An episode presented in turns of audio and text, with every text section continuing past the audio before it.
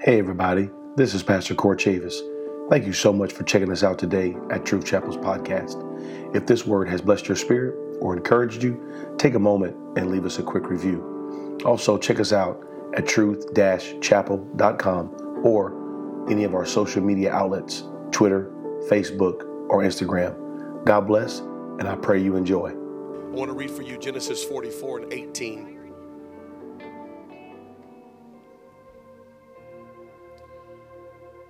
Amen. Thank you again for being in the house of the Lord today. Anybody feel good in the house right now? Feels good in the house. I feel like the Holy Ghost is going to do something here in the next few moments. There's been a resistance in the in the room. Have you felt that? I, some people do, some people don't. There's been a little bit been a resistance in the room. That's okay. Amen. It normally happens when I have a direct word from the Lord, and uh, it's okay. I don't want nobody to feel feel any kind of way about it. There's just a resistance in the room, and we've been through a lot. And uh, God wants to speak to us today, though. Here's what I'm going to ask you to do here in just a moment. I'm going to ask you just to open your heart and your mind and your spirit. I'm going to ask you to turn off all your pretenses. Um, I'm going to ask those of you that are offended in any way uh, to put down your offense for just a few moments because the word needs to speak to you. And I can't speak to you if you're offended at me or at anybody else in this room and you can't hear the word if you're offended. So uh, I need you to turn off your offense for just a moment because the Lord wants to speak to you. Just a few weeks ago, I preached a word that was direct. I preached a word that was direct to a human being who did not come in the building that day. They sat in their car because they were offended. They sat in their car that Sunday. They did not come in. They were offended, so they sat in their car all Sunday long out in the parking lot, this parking lot, a football field away from the word that they needed to hear that word did them no good because they sat in their car that Sunday. They did not hear it. they are no longer with us today. I need to tell you that because you can't hear a word from the Lord if you're offended. You can't hear it. You're just going to be looking at me thinking about that. Okay? If this is your first time at Truth Chapel, I want you to I want to welcome you to a Bible church. That we're not we're not here. There's no there's no countdown, there's no clock. We're not, we're not here to, to, to check off a box and say we had church today, but we're here to have a contact with the Word of God and the Spirit of God. Amen. And I need you to know that God's been dealing with me over the last couple weeks because uh, there's a reason for every bit of pain and every bit of suffering. It, it, it doesn't come just for nothing. I said it doesn't come just for nothing. It doesn't come just for nothing. If God allows it, God's using it. Amen. Genesis 44 and verse 18, when you have it, just shout, I got it. Listen to this. Then Judah, somebody say, then Judah came near unto him and said, O my Lord, let thy servant, I pray thee, speak a word in my Lord's ears, and let not thine anger burn against thy servant for thou art even as Pharaoh. Then Judah came near and said, Lord, let me speak. Can I say something in your ear? Can I whisper something in your ear? This morning, I want to preach you on this subject when Judah speaks. When Judah speaks. Can we pray today, Lord? We love you. We give you praise, we give you glory, we give you honor. We thank you for what we feel in this room. Your presence is here, your name is here. What you want to do in this room today is here. The moment, the moment is here. Your majesty is here. And God, I pray right now that you would do your work. I free you right now, Lord, to do your work. God, we take the limits off of you. We lay down our pretenses. We lay down our offenses. We open our hearts and our minds. God, we're here. Might as well hear a word from you that may change our lives from forever. I ask you right now in the name of Jesus that you would touch us, that you would feel us, that you would change us today in your presence. I speak now in the name that is above every name. In Jesus' name, let it be so and done. And would you lift your voice now? Would you let out a shout of worship? Come on, let out a shout of worship in the house. Somebody let Judah speak for a moment. Come on, somebody let Judah speak for just a moment. Oh God, we worship you. We praise you in Jesus' name, and you may be seated in his presence. Amen and amen. Amen. In order to understand really where I'm coming from today, I need to lay a little bit of groundwork uh, to bring you up to speed with where we're at in our story, because I believe the Lord wants to speak to us today through this story. And the groundwork is this is that Judah is a brother of the 12. There is 12 brothers. And these brothers will become what we know today the forefathers of the 12 tribes, those 12 tribes of Israel. These brothers are born to Jacob and Leah. These 12 boys are born to a lady by the name of Leah. Leah's husband, Jacob, worked seven years for her little sister, but because she was not pretty and she was not desirable, her father, in an attempt to get her married off, tricked her husband, whose name was Jacob. He tricked her husband, and when he tricked him, he made him believe that he was marrying Leah, which uh, he was marrying Rachel, which was Leah, Leah's little sister. And the Bible tells us that in the morning when Jacob woke up after his night of consummating the marriage, he woke up and it was Leah instead of Rachel. Now, I don't know how drunk Jacob got at his wedding, but it was enough to not realize that he was with Leah and not Rachel.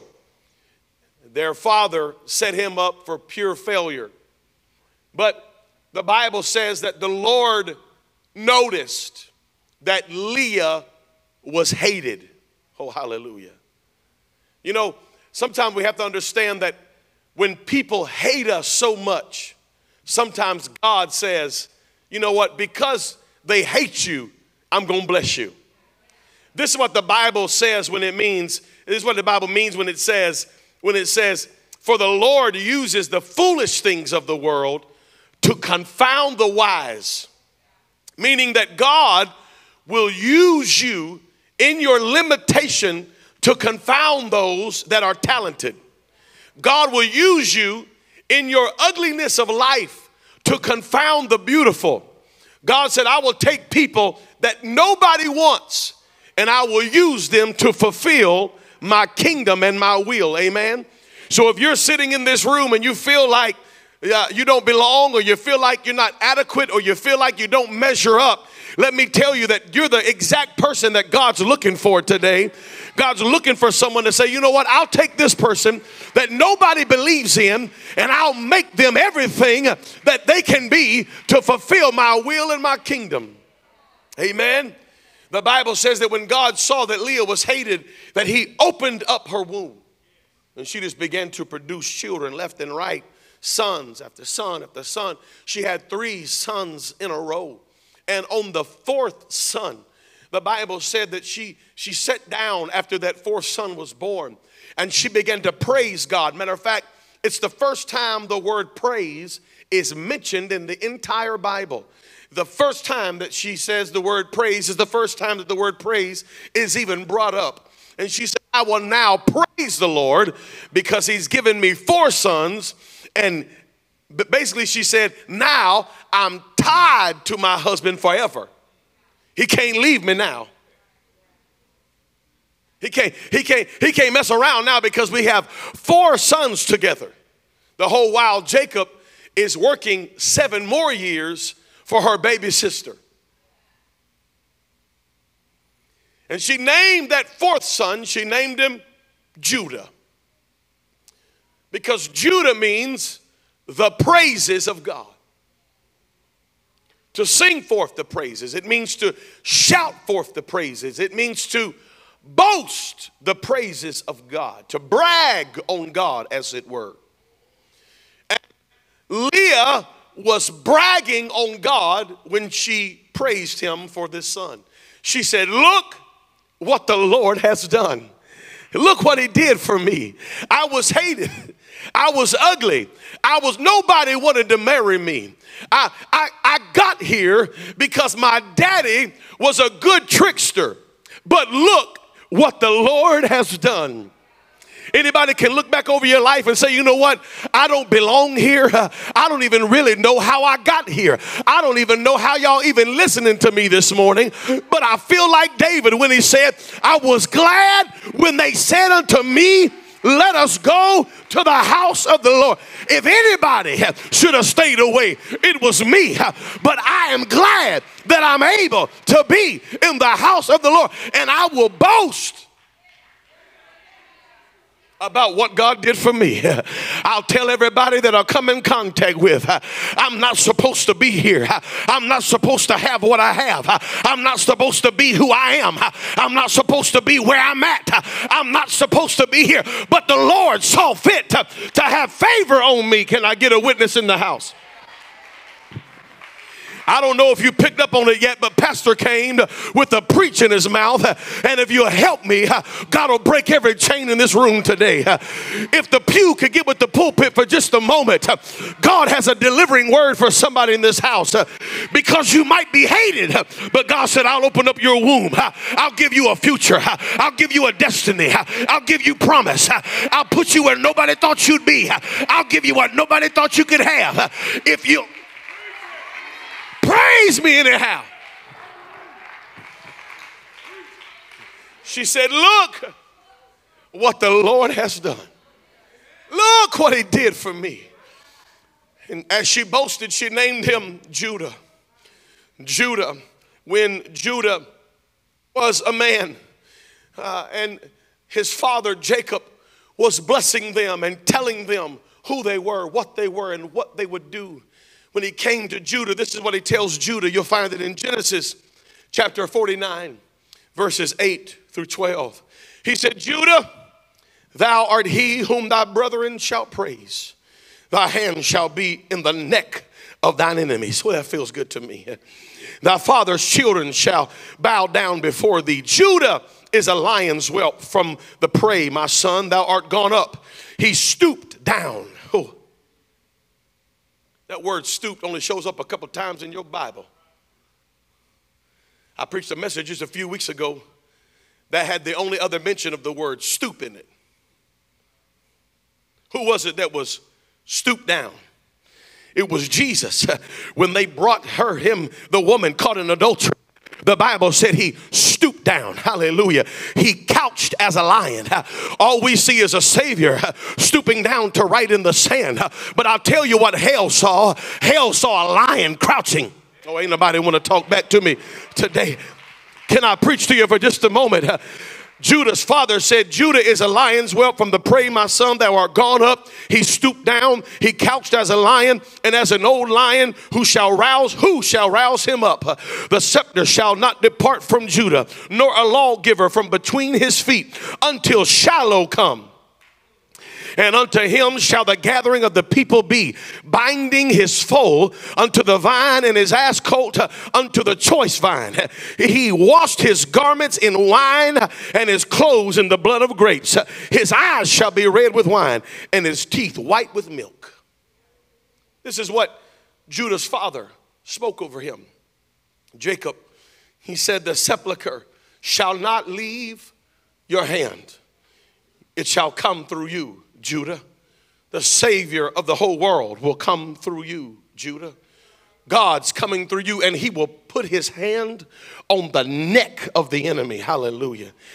I know over the last few months, if I could have got my hand around the enemy's neck, I would have tried to take his head off. Anybody with me in the house? Anybody been there in the last few weeks, few months? If I could just get my hand on the devil, oh, he have a bad day. I don't think I'd ever let go.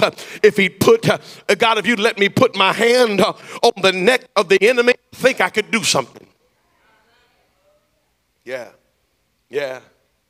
Judah, this is what the father spoke over Judah. See, but Judah and his brothers, they had a conundrum that they had to live with later on in life.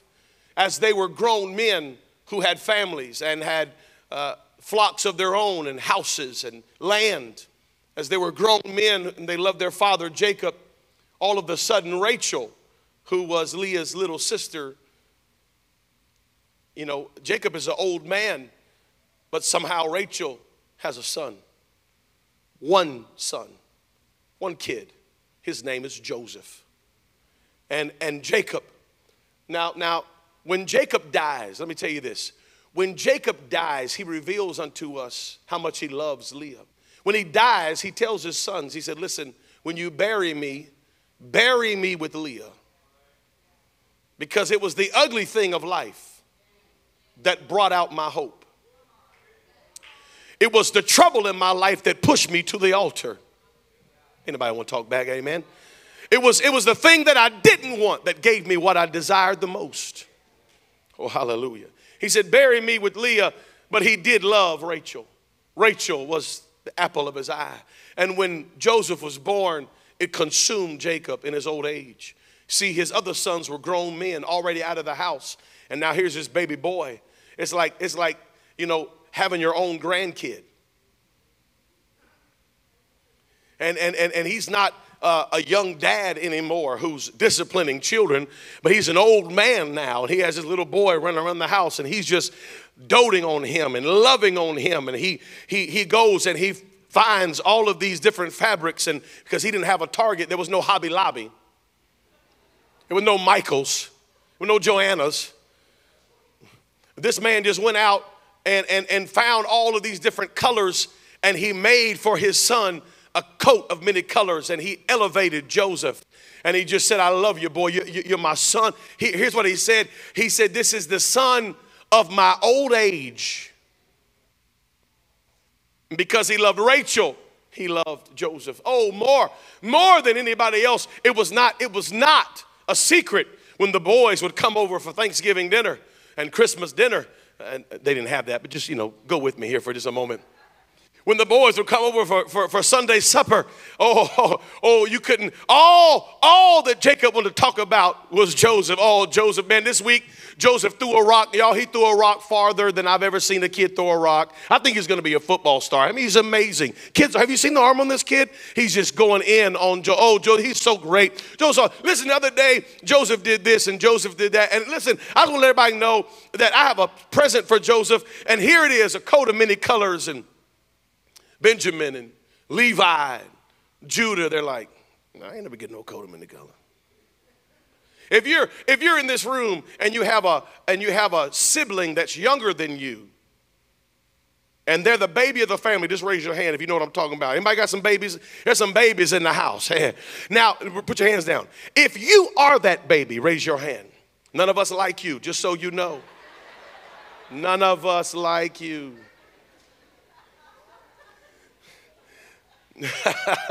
no, we love you. I'm just playing. I'm just saying. Your, your, your siblings don't like you, though. That's, that's a true story. Joseph gets everything. He's got the coat. His brothers uh, start to dislike him because they can't handle favor on their brother. Oh, hallelujah. They're struggling with favor on their brother. They, they, they, they understand it, they, they get it, but it's just bothering them. And now here comes Joseph. Joseph has all these uh, dreams, and he's like, Man, I dreamed a dream, and, and mom and dad were bowing down to me. And not only that, but all 12 of y'all, y'all bowed down to me, and I was the king, and y'all were worshiping me. It was super dope.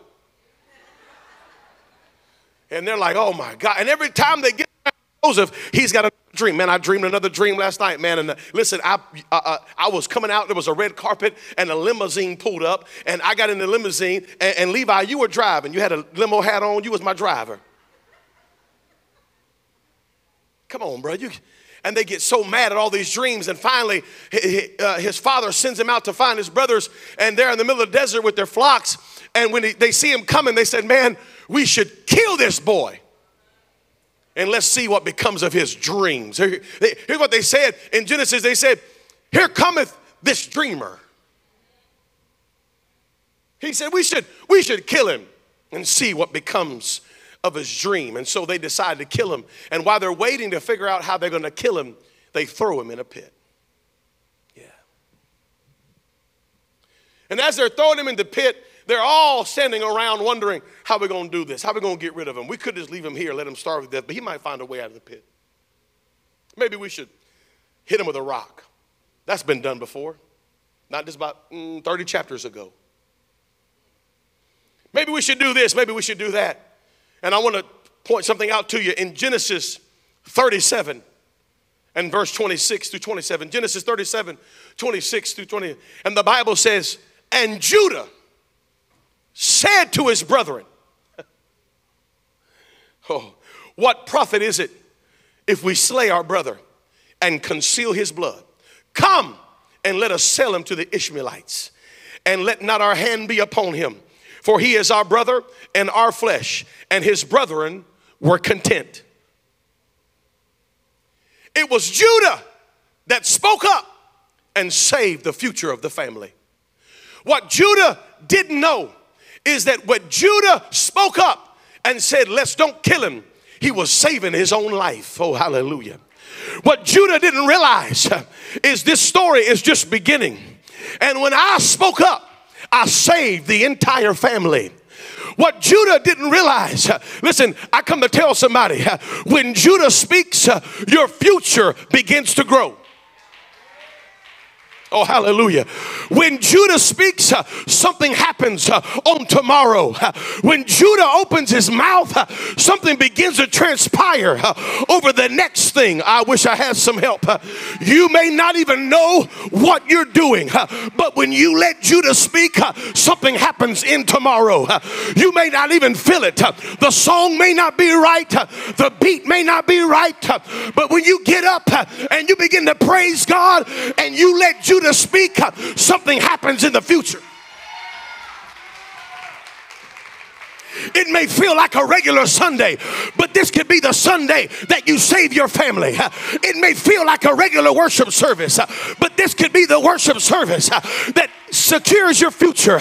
It may feel like one more song, but that word, that prayer, when Judah speaks, when Judah speaks, uh, creativity happens. Uh, when Judah speaks, uh, the enemy has to let go. When Judah speaks, chains fall. They were going to kill you, but Judah spoke up. They were going to throw you away, but Judah spoke up. They was going to cut your throat, but Judah. Hey! Oh, yeah, oh, yeah. They had plans for you. They had plans for you. They had plans for you. But when you said, Glory be to his name, when you could have stayed home, you could have stayed home today and nobody would have said anything about it. But you showed up in the middle of your tiredness and your weakness and your loss and your brokenness. And you said, Glory be to the name of the Lord. When Judah started speaking, all of hell started trembling. Oh.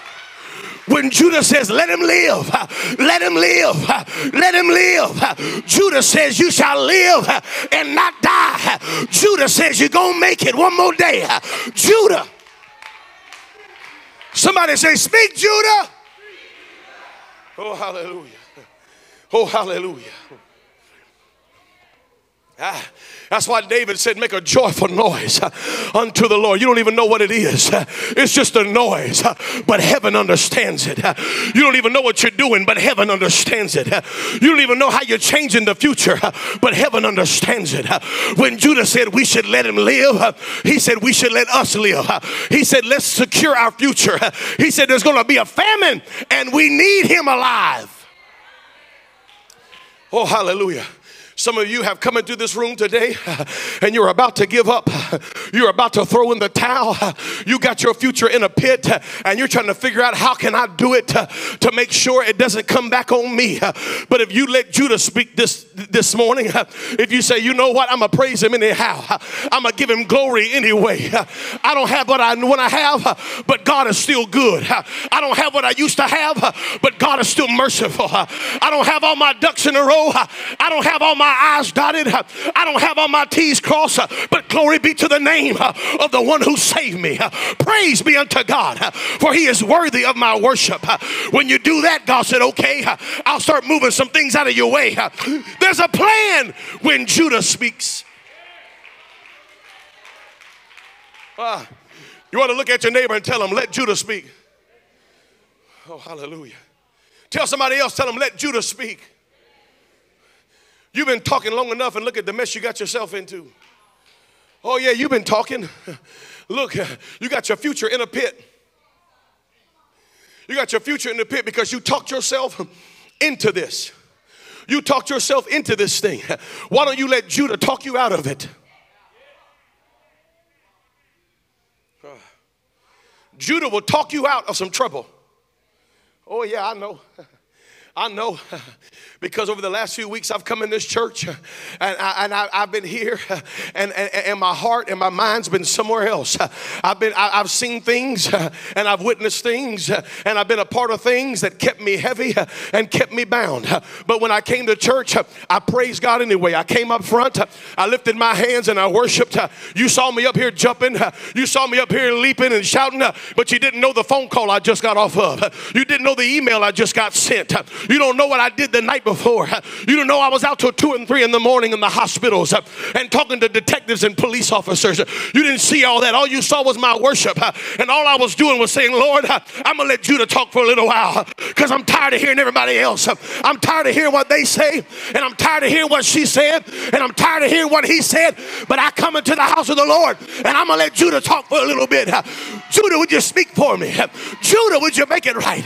Judah, would you say what I can't say? Judah, would you do what I can't do?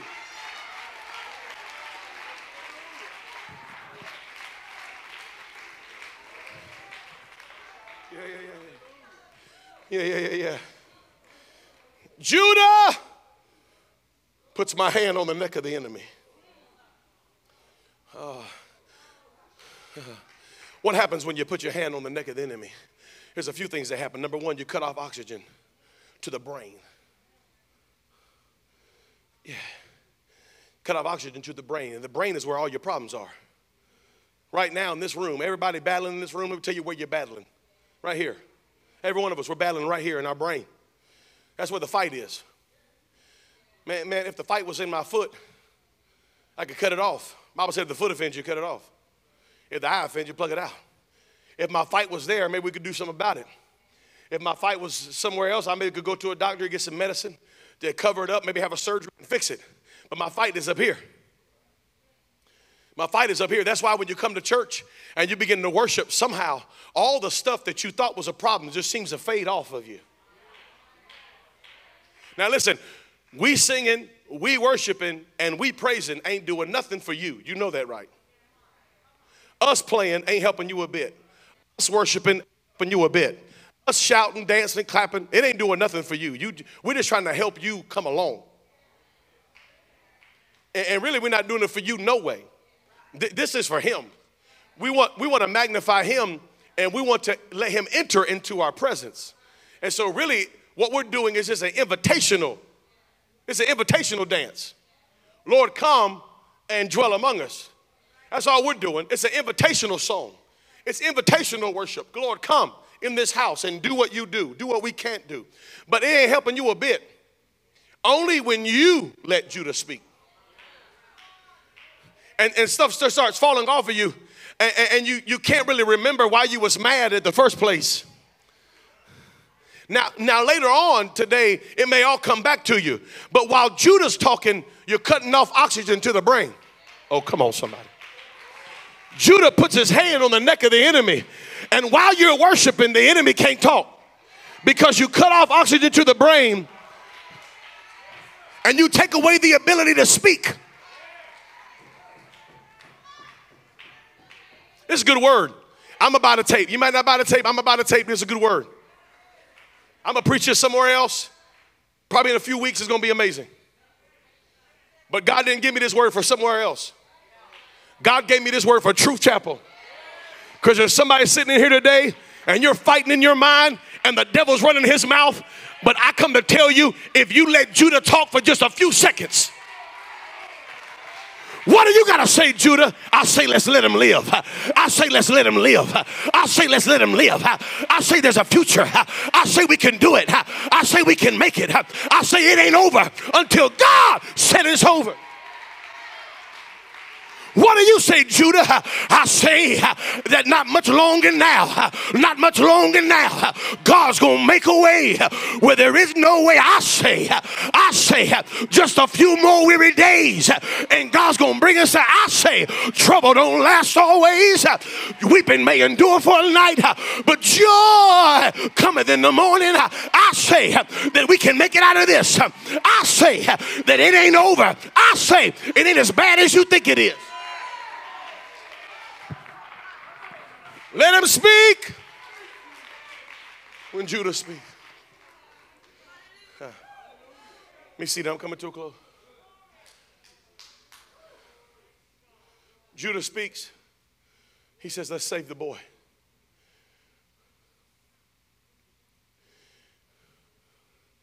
Over 25 years later, Judah's an old man now.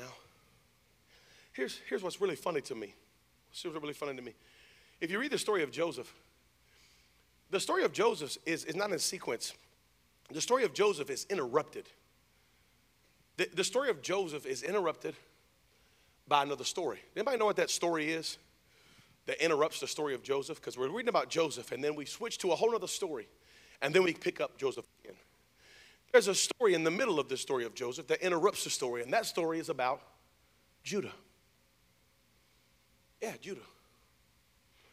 Because Judah has a daughter in law that he won't take care of. And so she goes down and dresses up like a lady of the night and waits for Judah to get caught slipping. And Judah's walking through town enjoying himself. And she disguises herself, comes up, and whispers some sweet nothings in Judah's ear. And Judah turns into her. And Judah has a child with her. Yeah. yeah. And it's a story about how Judah messes up. And then we come back to Joseph. Like, man, that's, that's horrible. It's, it's really, if you read the story, the book of Genesis, you're going to see that, man, it makes Judah really bad. Like, like, like Judah's a bad dude.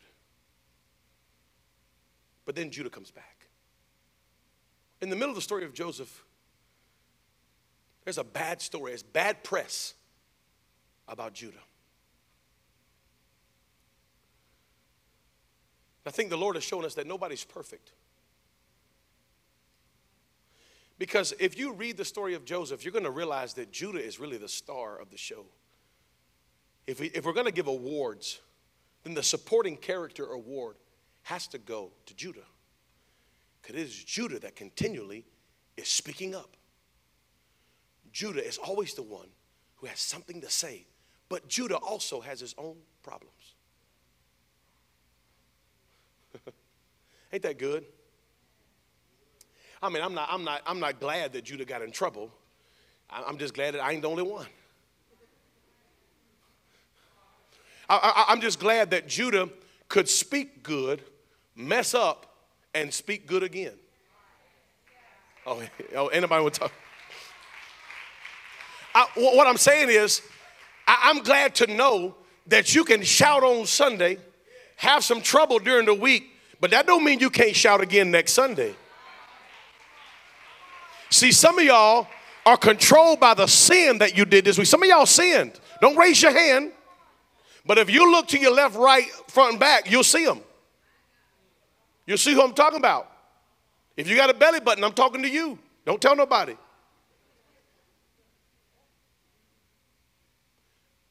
But the problem is, is that we mess up a little bit and then we won't let Judah speak no more because we made some mistakes. And we can't let you speak no more. Judah, we try to shut Judah's mouth because there's some bad press about Judah. Can I preach for a little while?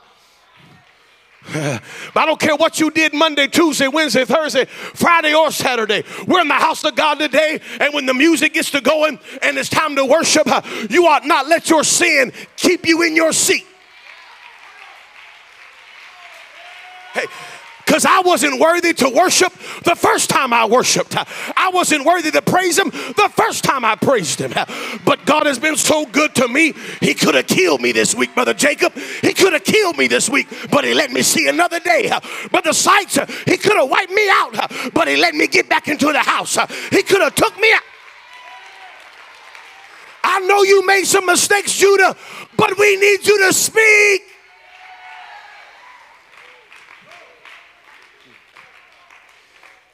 Man, I wish I had 45 more minutes. Because about 25 years later, here's Judah again and his brothers, and there's a famine, and they need stuff, and they go to Egypt, and they're like, they're looking for food. And Pharaoh, second in charge brings them into his office, sits them down. He said, We need food. He said, Listen, I'm, I'm, I'm going to give you enough to survive. But do you have a father? He said, Yeah, we got a dad. He's old. He's okay. Do you have any more brothers? Uh, Yeah, we do. We have a, a baby brother. See, after Joseph, Rachel had another child. Oh, Benjamin. Oh, Benjamin. Say, we we have a father and we have a son. And the brother said, We did have another brother. He was taken by wild animals. Taken from us. Two, two, two, two. And Joseph is standing there knows, knowing that it's him, but they can't recognize him. They can't recognize him because he's in his priestly robes. They can't recognize him, just like Mary couldn't recognize him in the garden. Just like the, the two men on the road didn't recognize their, their master and savior. Just like Peter couldn't recognize him from the shore. Oh, hallelujah. He was in disguise. He was in disguise. He was there, but he was in disguise. And he said, You know what? If you, if you need more, don't come back here for more unless you have your brother with you. He wanted to know can that boy be trusted with y'all? Because the last time you were alone with your baby brother, you sold him into slavery. Can I trust you with Benjamin? If you want to see me, you better have your brother with you. Oh. It's 1218, y'all, and I'm sorry, but, but, but, but I got to preach what the Lord laid on my heart.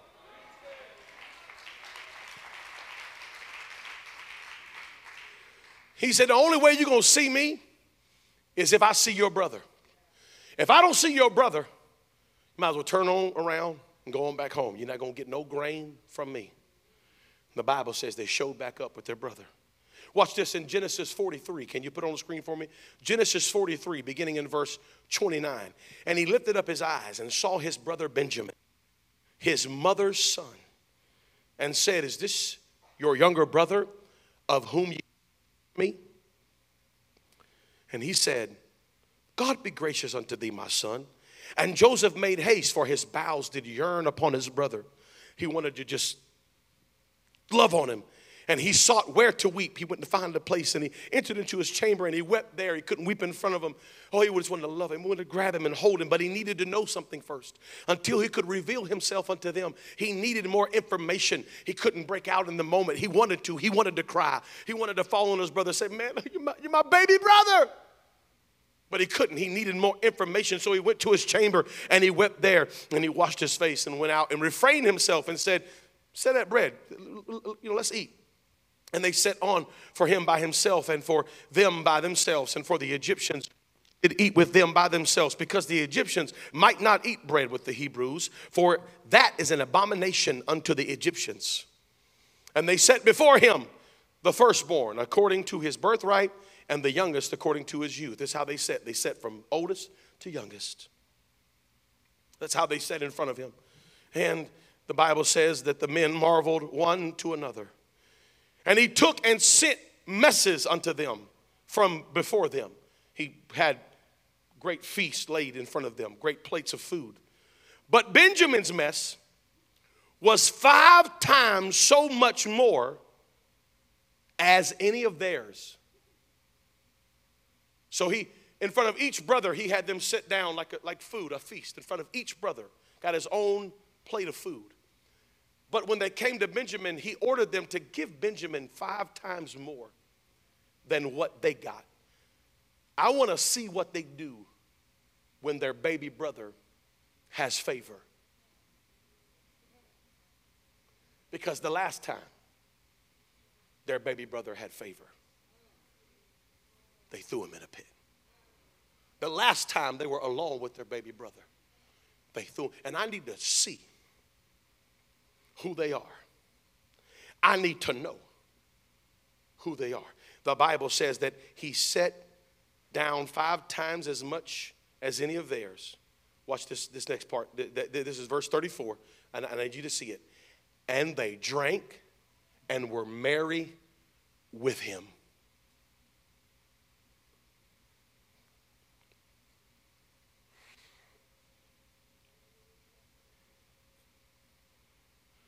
They watched Benjamin get more than they got, and they drank and were happy for him.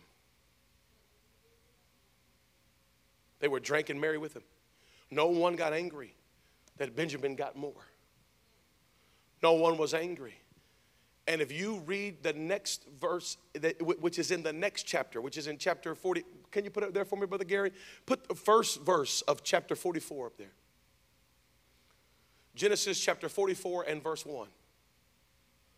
He commanded the steward of his house, saying, Fill the men's sack with food as much as they can carry, and put every man's money in his sack's mouth. Go to verse 2.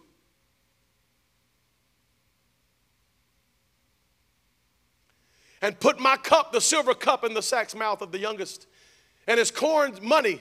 And he did according to the word that Joseph had spoken. He said, I need to see what they'll do when he's alone. I need to see what they'll do when he has favor. And I need to see what they'll do when he's in trouble.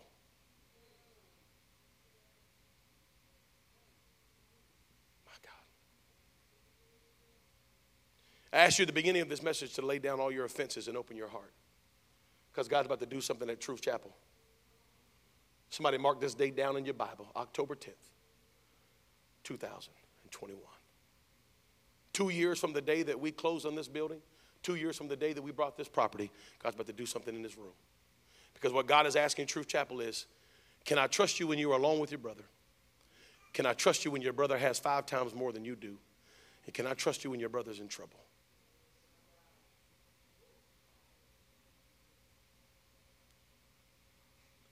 Joseph put him in trouble on purpose. And when they went looking for the cup, they found it in Benjamin's bag. And he said, You're, you're coming with me. They said, No, no, no. All the brothers were freaking out. They were like, Oh, no, we don't know what to do. We don't know what to do. We don't know what to do. And in Genesis 44 and verse 18, Judah came near. Judah said, My Lord, can I, can I, can I just speak a word? Can I just have a word with you? He said, Yeah. He said, Lord, you asked my servants, you, you said, Have you a father or a brother? And we said unto the Lord, We have a father. He's an old man and a, and a, and a child of his old age, a little one. And, and, his brother is dead, and he is alone left of his mother. And his father loveth him. And, and thou, thou saidst unto thy servants, he began to tell him the story. And he says, Watch verse 32. Go down to verse 32. He said, For thy servant became surety for the lad unto my father. I, I, I became surety for the lad. I told my father, you, you can count on me, Dad. Judah, Judah spoke up and said, Dad, look, if, if we don't bring Benjamin, we're not going to get no food. We have to bring Benjamin. He said he won't see us if we don't bring our baby brother. And, and, and I, I will be surety for him. You can count on me. I'll, I'll stand in the gap. He said, For thy servant became surety for the lad unto my father, saying, If I bring him not unto thee, then shall I bear the blame to my father forever. Judah was willing to take the blame. Listen, Judah was willing to take the blame. Watch verse 33. Now, therefore, I pray thee, let thy servant abide instead of the lad. Take me instead.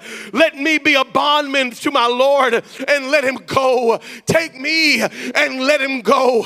Judah, when Judah speaks, Judah stands in the gap between what should have happened and what's gonna happen. Judah said, I'll stand, let me be the guy. I'll take the blame.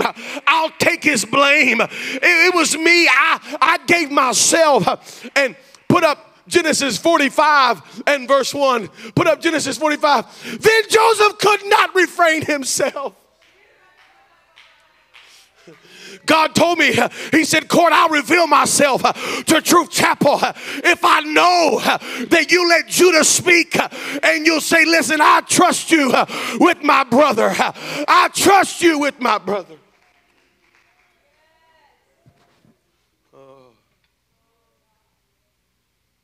Joseph could not hide himself any longer. All of them stood by him and he cried because every man caused every man to go out, and there stood no man with him, while Joseph made himself known unto his brethren.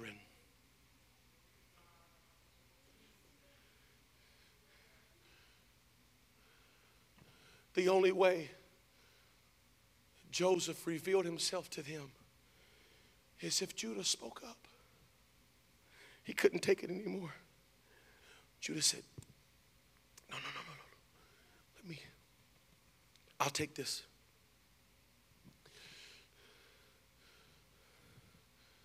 And the greatest words that Judah ever spoke were not in Genesis, but they were in the New Testament when Judah said, It is finished. It is.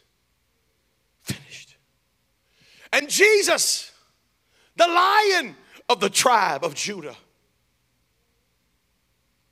stood in the gap for me and you. And he said, Take me instead. Don't, don't, don't take my brother. Let me stand in the gap for my brother and my sister. And when he was on the cross, I was on his mind. He was thinking of me. He knew that I was in trouble. He knew that I would need his blood. He knew that I would need his love. And Judah is still speaking today. Judah is still speaking right now. Judah is speaking in this room today. And Judah is saying, I'll take on your sin. I'll take on your shame. If you'll let me, I'll take on that depression you've been dealing with. If you'll let me, I'll take on all that anxiety you've been having. Uh, if you'll let me, uh, I'll take on the darkness that you have. Uh, because when Judah speaks, he always stands up for his brother. When Judah speaks, he always stands up for his brother. When Judah speaks,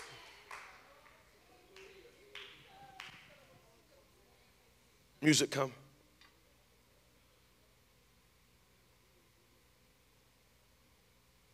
He said, I need to know three things. I need to know that if nobody's watching, if nobody's watching, is your brother safe? I need to know that when your brother wins, you don't get mad. And I need to know that when your brother's in trouble, you'll stand by him.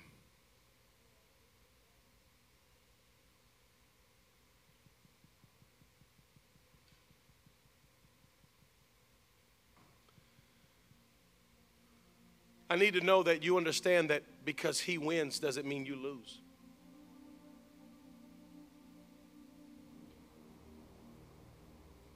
I need you to understand that when nobody is around, you need to be loyal to your brother as if everybody is around.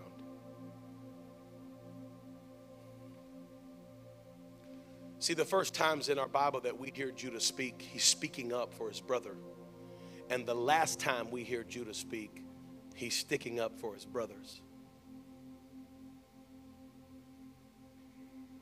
And that's why, if you want to read this on your own time, you can.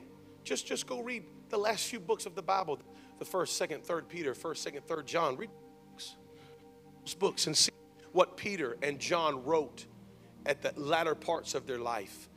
At the end, 60, 70 years after Jesus was dead, go, go read what they wrote. Read it and just see. There's a, there's, a, there's a staple in those books, and the staple is this How can a man say that he loved God and hate his brother? John, John goes as far as to say this John says, if a man hate his brother, he is a murderer, and you know that murderers have no place in the kingdom of God. Or he says, the kingdom of heaven. That's why when they ask Jesus, Jesus, what's the greatest commandment? He says, Well, that, that, that's easy. Love the Lord thy God with all thy heart, soul, mind. He said, but, uh, but before you go, let me tell you that I can't tell you the first one without telling you the second one.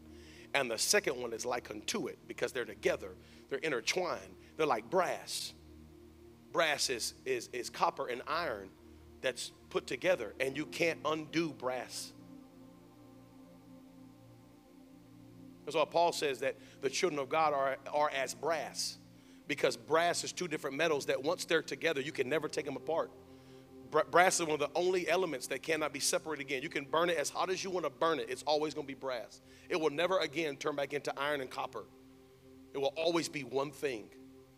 And that's what Jesus was saying when he was saying, the first is like the second. I can't give you one without giving you the other. It's like it can't be separated. He said the second is like unto it. Love your neighbor as yourself.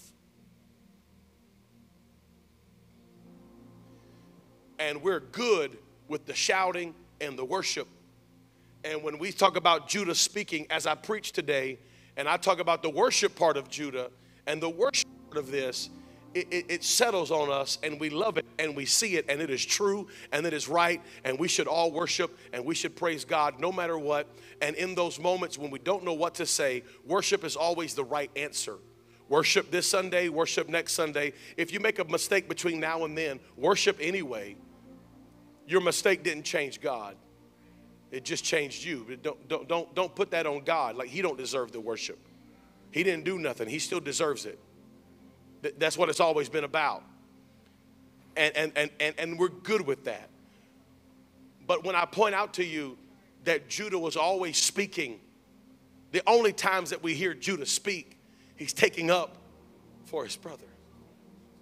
Let's don't kill him. What, what, it, what will it benefit us if we kill him? We, sh- we should sell him. We should let him live. Hey, don't, don't take Benjamin. It, I, I am his surety. I am his gap filler. Me. Take me instead. And it was that voice of Judah that caused Joseph to peel off his mask you see, I believe, I've, always believed this, that God has not yet revealed himself truly to this generation. I don't think he can. Here's why I don't think he can. I believe that in the early years of the apostolic movement that God revealed himself. In the early years of Azusa Street revival that God revealed himself. And he did it because there was a diversity in the room and there was pure love amongst those people. There was a diversity in that room. There was pure love amongst those people. The early years of the Azusa Street revival were phenomenal. You can go back, you can read it. It's in the newspapers. Over eight times, over eight times in Azusa Street, the neighbors called the fire department because the building was smoking, but there was no fire inside. The glory of God was spilling out of the windows. It was a visible fire. Eight times the fire department was called. People would walk in and be healed immediately. There are numerous occasions, there are, uh, there are witness accounts of people walking in the room, God giving them the gift of piano. They sit down, never even touched piano in their life, and could play because they, they needed a piano player. They, people walk in the room, God would immediately give them the gift of, they could play guitar, play the bass, they could sing, they could play. There's numerous accounts of that happening. Blinded eyes being open, limbs growing back. You go back and you do research on the Azusa Street revival. There were things happening in that revival that that literally mirror what, were, what was happening in the Bible, in the New Testament. But something happened in that place. And here's what happened division brother against brother, black against white, denomination against denom- denomination against denomination, movement against movement, belief against belief. And division caused God to cover his face once again. And here we are, over 100 years removed, and we have rarely seen that happen anywhere on this planet ever again. Only places we see it, only places we see it are places like Ethiopia and Africa. And Billy Cole told me this one time himself. He said, Court, I'm gonna tell you the reason why people in Thailand get healed like they do. He said, because in Thailand, no one cares who prays for them. I said, What do you mean? He said, In Thailand, we just have everybody lay hands on everybody. He said, There's so many people. There'll be 100,000 people in one meeting, and we don't have enough ministers to pray for them. He said, So we just tell the people, turn around and just pray for somebody. We have people raise their hand. Who, who's blind? Everybody raise their hand. If you're standing by somebody who's blind, lay hands on them. He said, The reason they get healed is because they don't care that their brother, who they know and they work with, lay hands. He said, when we come to America, people want the preacher to lay hands on them and nobody else. Nobody lay hands on me unless I know who you are. Nobody lay hands. You got a license in your pocket? Don't lay hands on me. He said, so we can't see miracles in America like we see in Ethiopia and Thailand and other places because everybody's worried about who's praying. Well, I know what they did. I know who you are. You can't lay hands on me. I know you was in the club last weekend. He said, but in the other country, they don't care. He said, there's so many people that what we have to do is just say, everybody, lay hands on everybody. He said, and, and that camaraderie and that unity is what brings out the miracles. When the brothers say, I want my brother to be healed. I want you to see again. I want you to have a miracle. I want you to win the lottery. I want you to have a successful business. I want you to get married to a good man, a good woman, have beautiful children. When I see your post on Facebook, I rejoice with you. I don't snark at you. When you win, I win. When you lose, I lose. When you feel great, I feel great. And when you hurt, I hurt. That's what Judah says. That's what Judah says. What Judah does.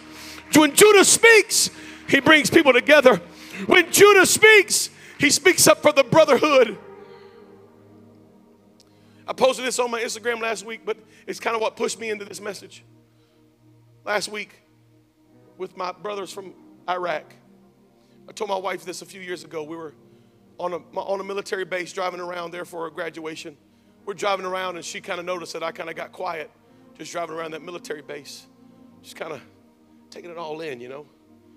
You know, uh, you know, a lot of things happened in that time of my life, and some of it I'm okay talking about, some of it I'm not okay talking about, but it's kind of got quiet. And my wife looked at me and she said, Do you miss it? And I said, No, I, I, I don't miss it.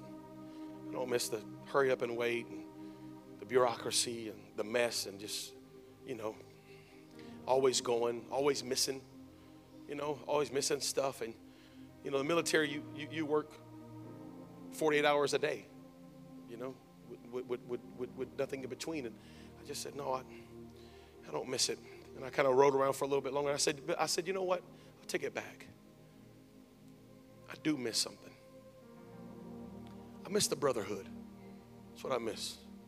If you're in this room today and you're a military veteran and you served in combat in any form or fashion, would you just lift your hand? A few here, a few in the back. There, there's only a few people. Yeah, that's, yeah.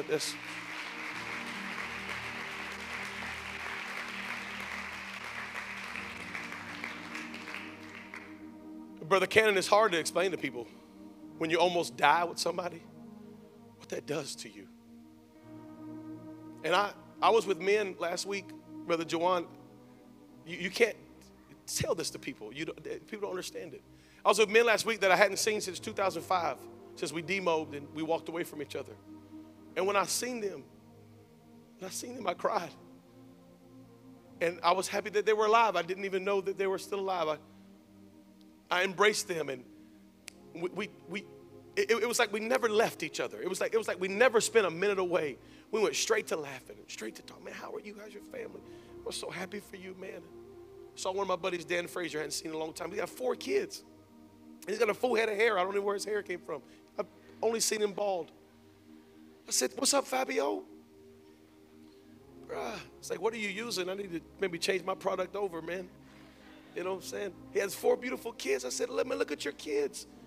His beautiful wife, the wife that he had, she cheated on him in, a, in Iraq, and she's like she cheated on all of us. And you can't explain that either. And I, I just I embraced them and I cried and I said, Dan, I'm so happy for you.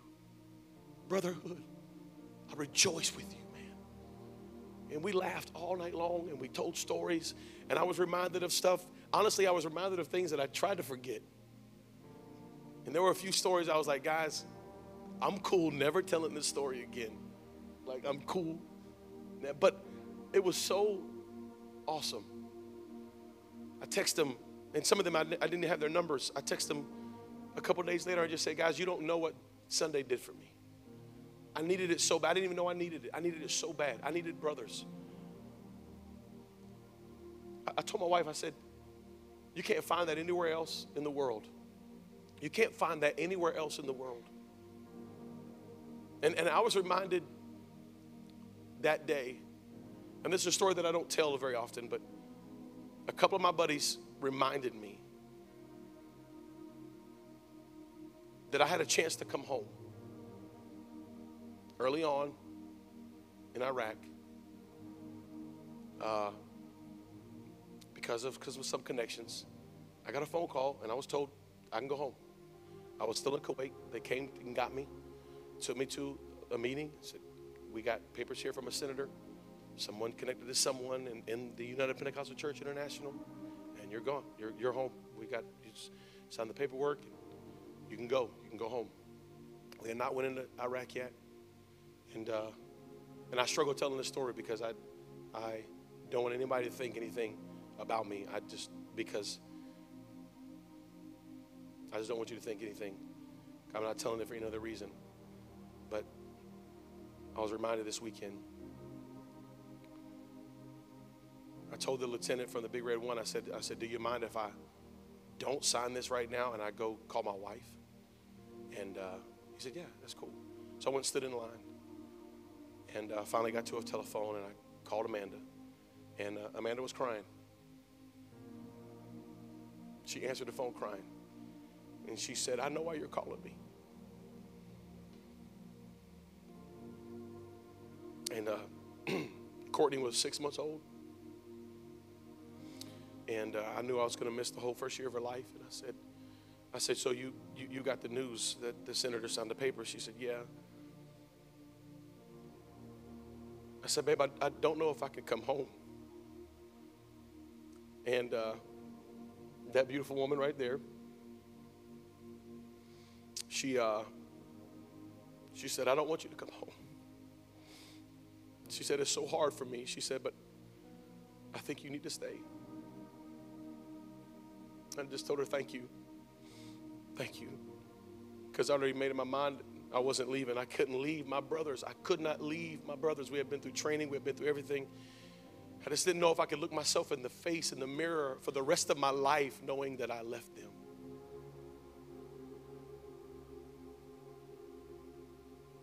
And me and my wife made a decision together that I would stay. I went back to the big red one. I walked back in the tent and I said, Hey, I'm, I'm not going to sign that paperwork. And he asked me uh, with a few choice words, What was I thinking? He said, This is a letter from a senator. I said, I really don't care who it's from, sir. I cannot leave. I went back to my unit. My colonel met me because I was part of his detail. He, he met me. He said, Hey, uh, so when are you leaving? I said, Sir, I need two things from you. First thing I need is, is I need to know that I'm not leaving. I, I can't leave the guys. I can't leave the guys. I said, and number two, I need you to promise me. I need you to promise me right here, as a man to a man, that you will never tell, that you will never tell these men that I can go home. Because I knew those guys. They would have knocked me in the head and they would have put me on a plane. They, they knew I just had a baby and they loved me dearly. And those dudes would have beat me down and put me on a plane and made me go home. And they, they never knew. We were leaving Iraq. We were, we were leaving. They came to the colonel. We were getting on the plane. I was going to be home for Christmas. Amanda remembers this. I was going to be home for Christmas. We're getting on the plane. They came to the colonel. They said, Hey, we just found a, a stash of weapons and uh, we need you right now. And the colonel said, All right, guys, you guys go ahead. I'll stay behind. And, I, and we all said, Mm-mm. We're not leaving you. We, we came together, we leaving together. So we all got off the plane. we did not know we are going to go home. We all got off the plane. We stayed with the colonel until that whole mess was fixed. And uh, we, we did miss Christmas uh, with the family, but we got to eat Christmas dinner in uh, the um, officer's mess. And I don't know if you've ever eaten in the officer's mess, but it was really nice. It had like sculptures of, of uh, you know, animals and ice sculptures. Like I was like, where was this for the last year? Like we didn't had like prime rib and steak, and we were eating with the colonel, and it was really awesome. We were all missing home, but you know it, this was better than what we had been in. We're all sitting around, and the colonel said, Colonel said, I want to say something.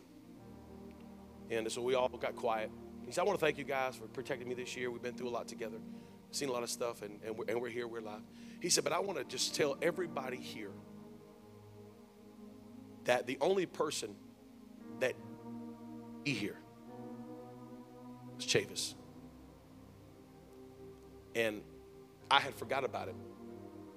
I really had. I forgot that all that had happened. I did totally left my mind. And I, I thought, what is he talking about? And he said, Chavis got orders to go home while we were in Sand City in Kuwait. And he didn't. He said, I want all you men to know that Chavis is the only one that's here that didn't have to be here. And a couple men in my youth, they reminded me of this this past weekend. They began to cry. And they said, Man, I don't know if we could have done it without you, Court. And they hugged me, and we, we all kind of cried together. It kind of all hit us at the same time that we had survived. It kind of all hit us at the same time that we had made it out, that we were, we were actually going home. We were in a safe zone, no bombs dropping. We're going to sleep good tonight. No, nobody's going to bomb us tonight, probably. And we, those men reminded me again, they said, Thank you. Because out of all of us here, you're the only one that didn't have to be there. You could have went home. And I, I thought about that Sunday night, late. I was by myself back in my hotel room. I thought, you know, kind of pushed me into this message. What, what, what would the church look like?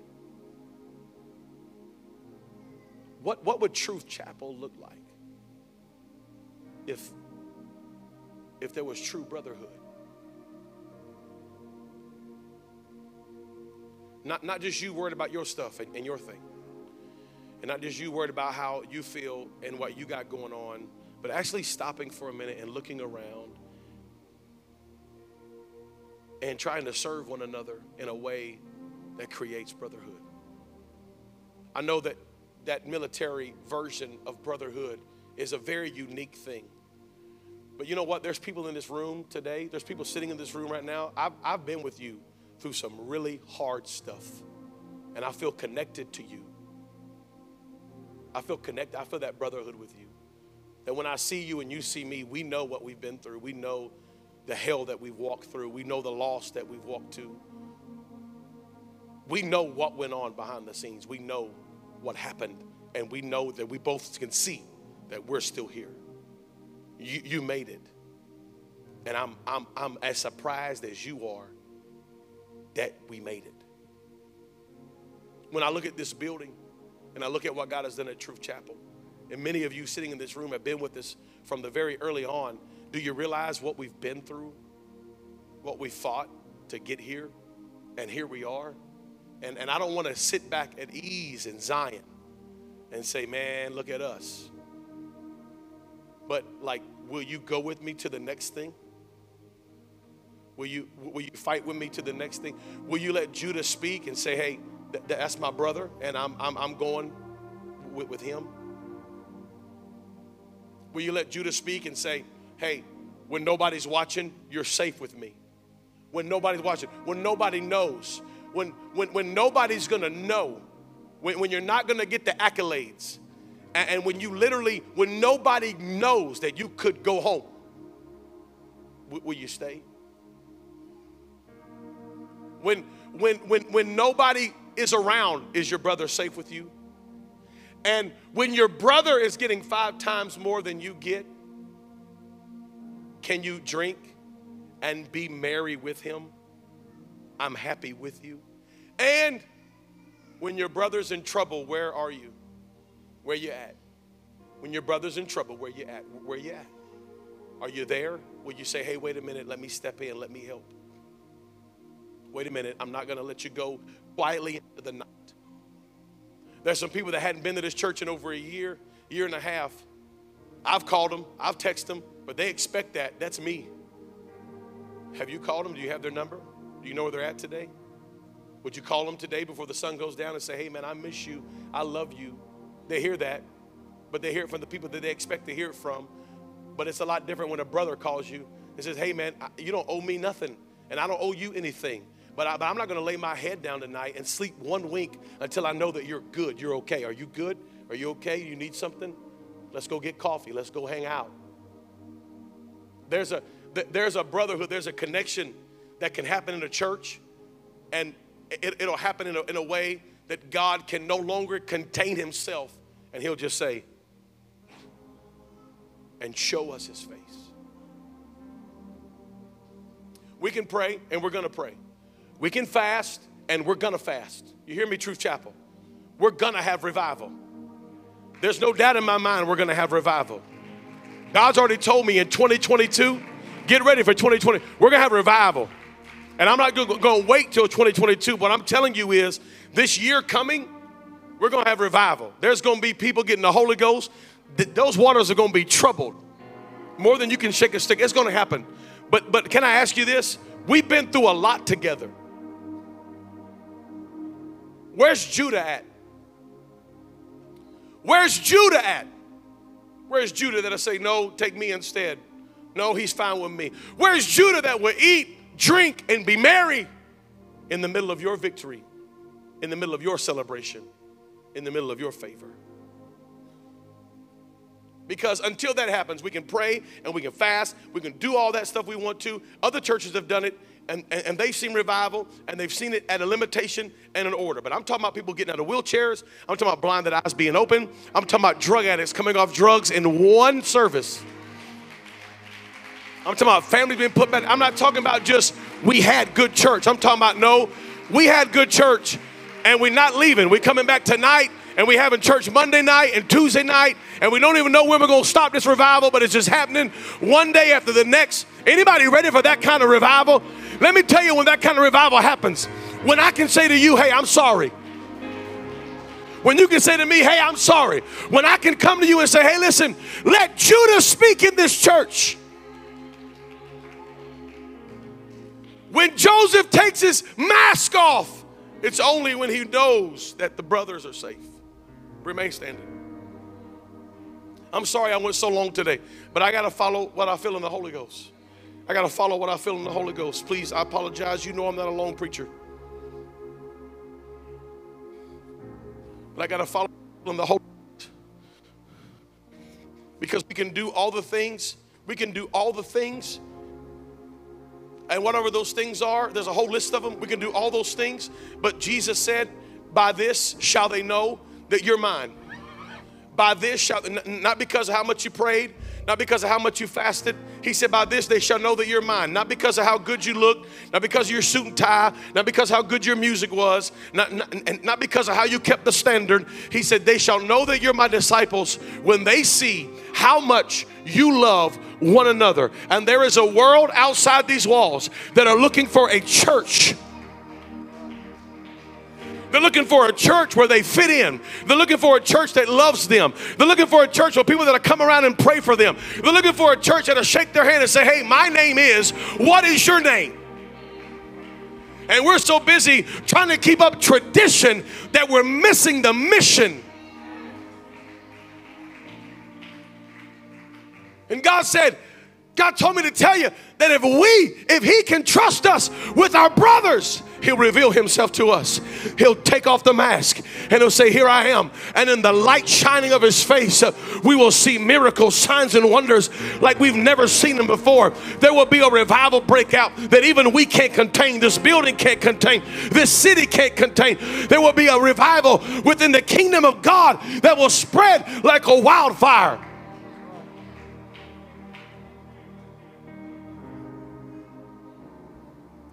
Unity is the key. If praying could do it, we'd have it. If fasting can do it, we'd, I mean, I mean, just agree with me for a moment. If, if fasting can do it, we'd have it. If reading the Bible could do it, we'd have it. We'd have it, guys, because we want to push all the buttons and we hope the door opens. But God said, I need unity. I need a church that'll pray, fast, have good church, but love one another like truly love one another, not just smile at each other and wave and have a good day, but truly care, truly care. Re- celebrate with people that are winning. You ought to find somebody in this building. You ought to find somebody in this building that has a small business and you ought to hire them and pay them full price. You want to find somebody in this church that just bought a house or bought a car or had a kid or whatever, and you want to say, Man, I'm thankful. I'm so grateful for you. I celebrate you. This is awesome. I want to celebrate with you. We're so good at sharing our losses. You know why? Because we're terrified to share our victories. Because we're going to think people think we're bragging. Just go ahead and say amen right there. We're, we're terrified to tell people we're winning because we're afraid that people are going to think that we're full of ourselves. That's because Judah's not allowed to speak anymore.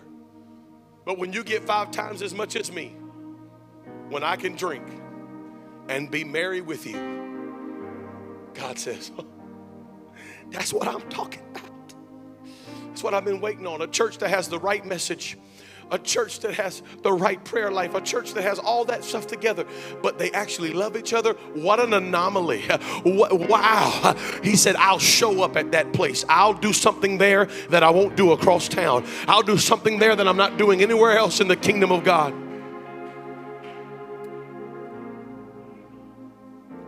And so t- today, here's what I'm going to ask you to do. Here's what I'm going to ask you to do. Here's what I'm going to ask you to do. The Bible said that if any man would come to the altar with a gift and realizing that his brother has aught against him, that he would leave his gift, he would go to his brother. That's the word. And, and I understand that. But we're going to do something else today. We're going to do the step before that step. Because there's a step before that step. Because every time I come to the altar, I don't bring a gift.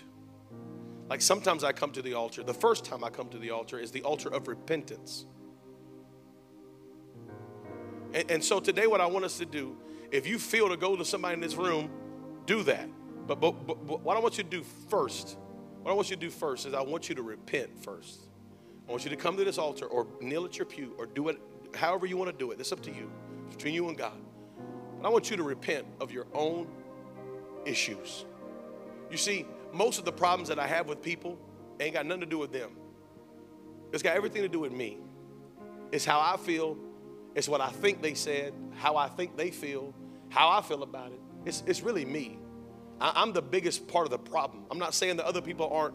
We know that there's people who are a problem. Amen and amen. Let's leave it at that. But really, if we do the math, the majority of the problem lies within me. And so I'm going to get me fixed first.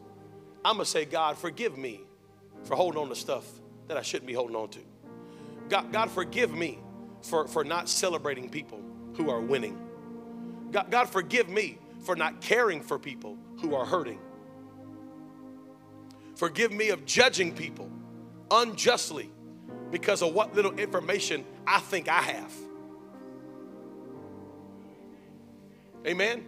I need God to get me right so that I can go to my brother and say, hey, man, my bad. My bad. That's on me. That's on me. When Joseph revealed himself to his brothers, his brothers were afraid. They were afraid that he was going to retaliate and kill them all. But Joseph said, No, no, no, no. You didn't do this to me. God allowed you to do this to me. Because God had a plan for your salvation.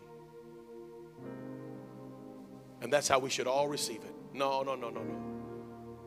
I know, I know you're sorry and I know you hurt me, but you know what? God allowed that.